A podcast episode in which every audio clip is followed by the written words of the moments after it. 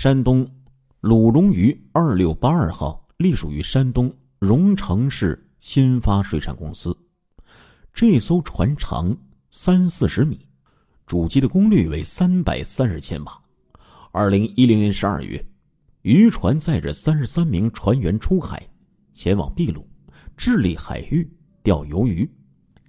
期间，渔船失去了踪迹。出海八个月之后，被中国渔政船拖带回港时，船上只剩下十一名船员。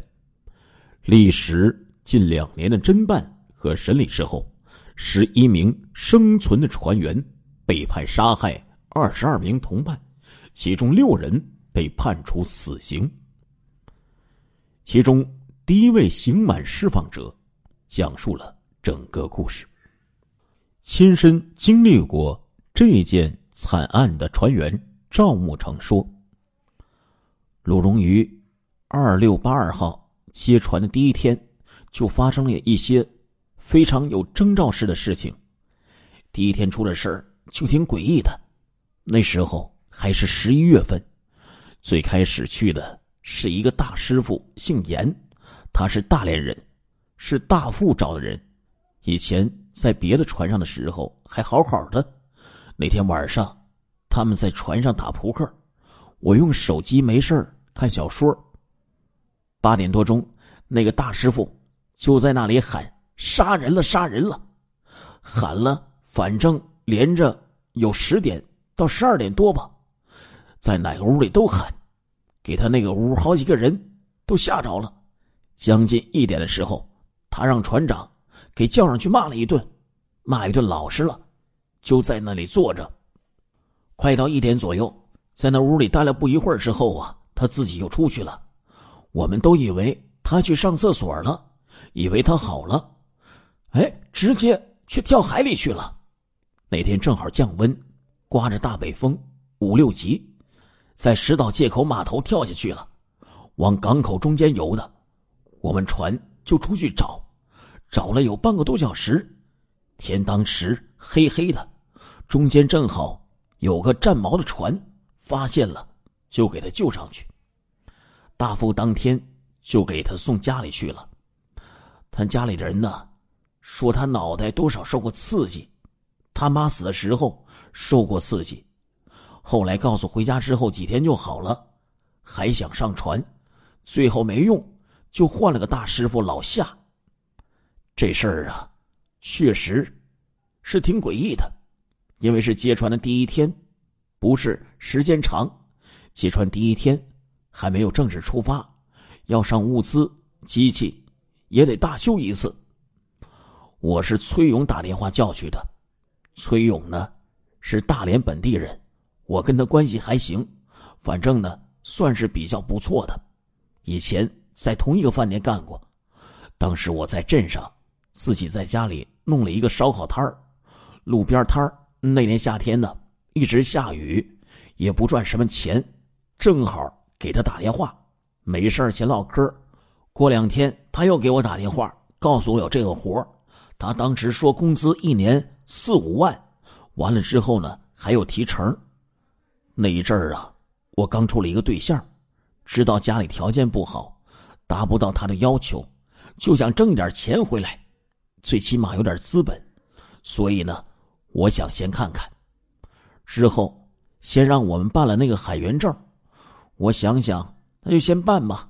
反正公司掏了一部分钱，一共就上了三天课，考试也是连抄带那啥的，基本上就给证了。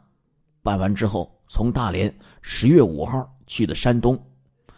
当时啊，倒也没什么太大的顾虑。唯一顾虑的就是工资了，主要当时就想挣钱呢，在陆地上攒不下什么钱，出去吧，两年之后最起码啊还有钱呢，因为挣了钱也没有地方花，总能攒下来。想上去挣点钱，完了之后呢，回到陆地上做小生意。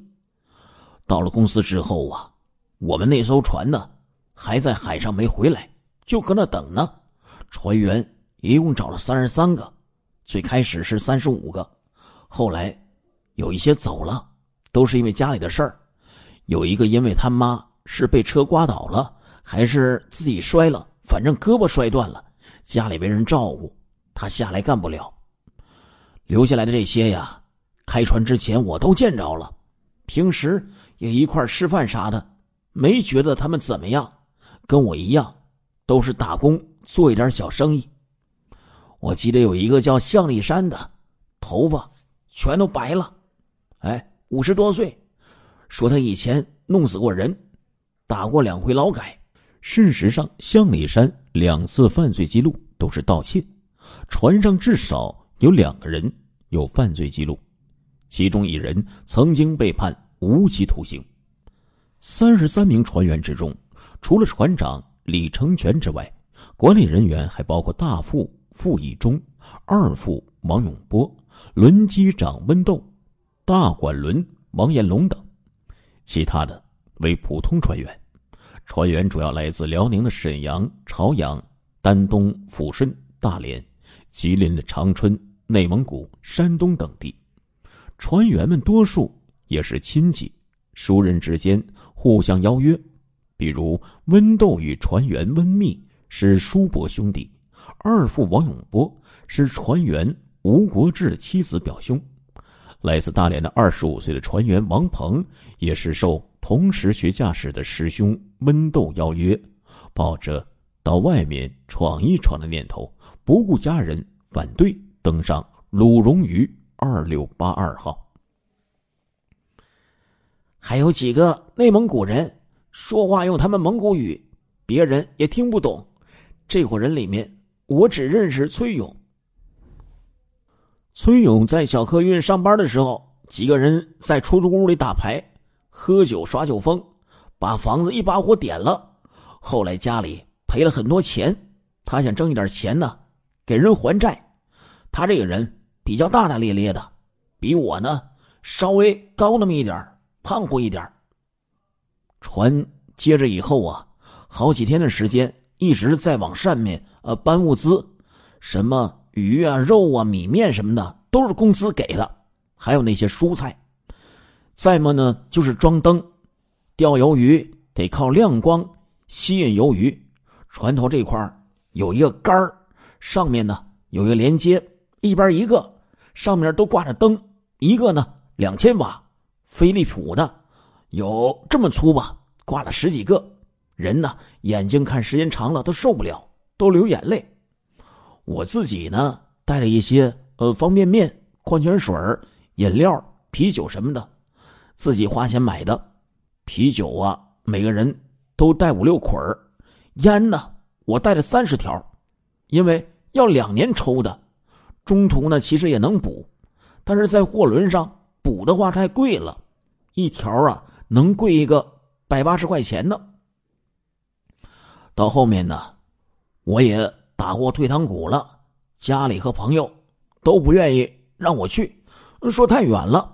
但是想想跟家里都说完了，你感觉不去吧，好像还有点那什么，好像是不能遭那个罪，呃，不能那啥似的，办点啥事儿老是中途而废。而且呀，我一想前期考这个船员证，上物资。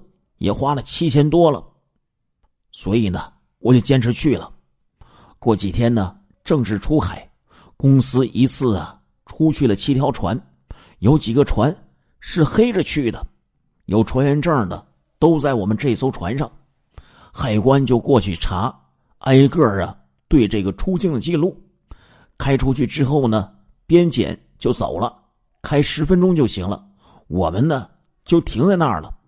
公司呢，再派另一条船把其他人送上去，有十几个没证的，其中就有刘贵夺。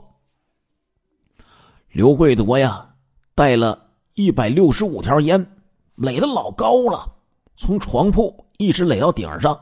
他一天晚上得抽三盒，还说这他妈上了船还不知道咋回事烟我不能亏了自己。刚开始啊。我们感觉都挺好的，一看呢就是一望无际，心里瞅着挺敞亮的那种感觉。但是时间长了，看不着陆地，就感觉心里没底了。我开始一直吐，一天吐好几回。嗯，到了十六天之后，晕船嗯就好了。往秘鲁去的路上啊，我们的大家伙关系还不错，反正要去打鱼嘛，都在一艘船上，成天就打打牌，天南湖北的胡扯乱侃，说回来之后，呃，怎么样怎么样的，买一个改装的车呀，要不就出去玩，把钱全花了。反正说了很多，我不太说，比较适合当听众。他们呢，天天呢推牌九，我呢偶尔玩一玩，赌的呢还不小，身上多少有一点现金。我的钱其实没花多少，都让崔勇给借去了，两三千吧。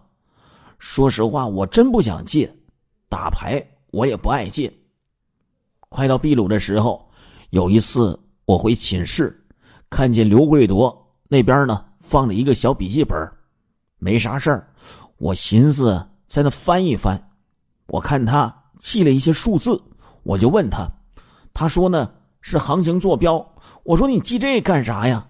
他告诉我没事儿，呃，就闲着玩记的。亲爱的听众朋友们，这一集的《中国大案纪实》播送完了，感谢您的收听，我们。下一集再见。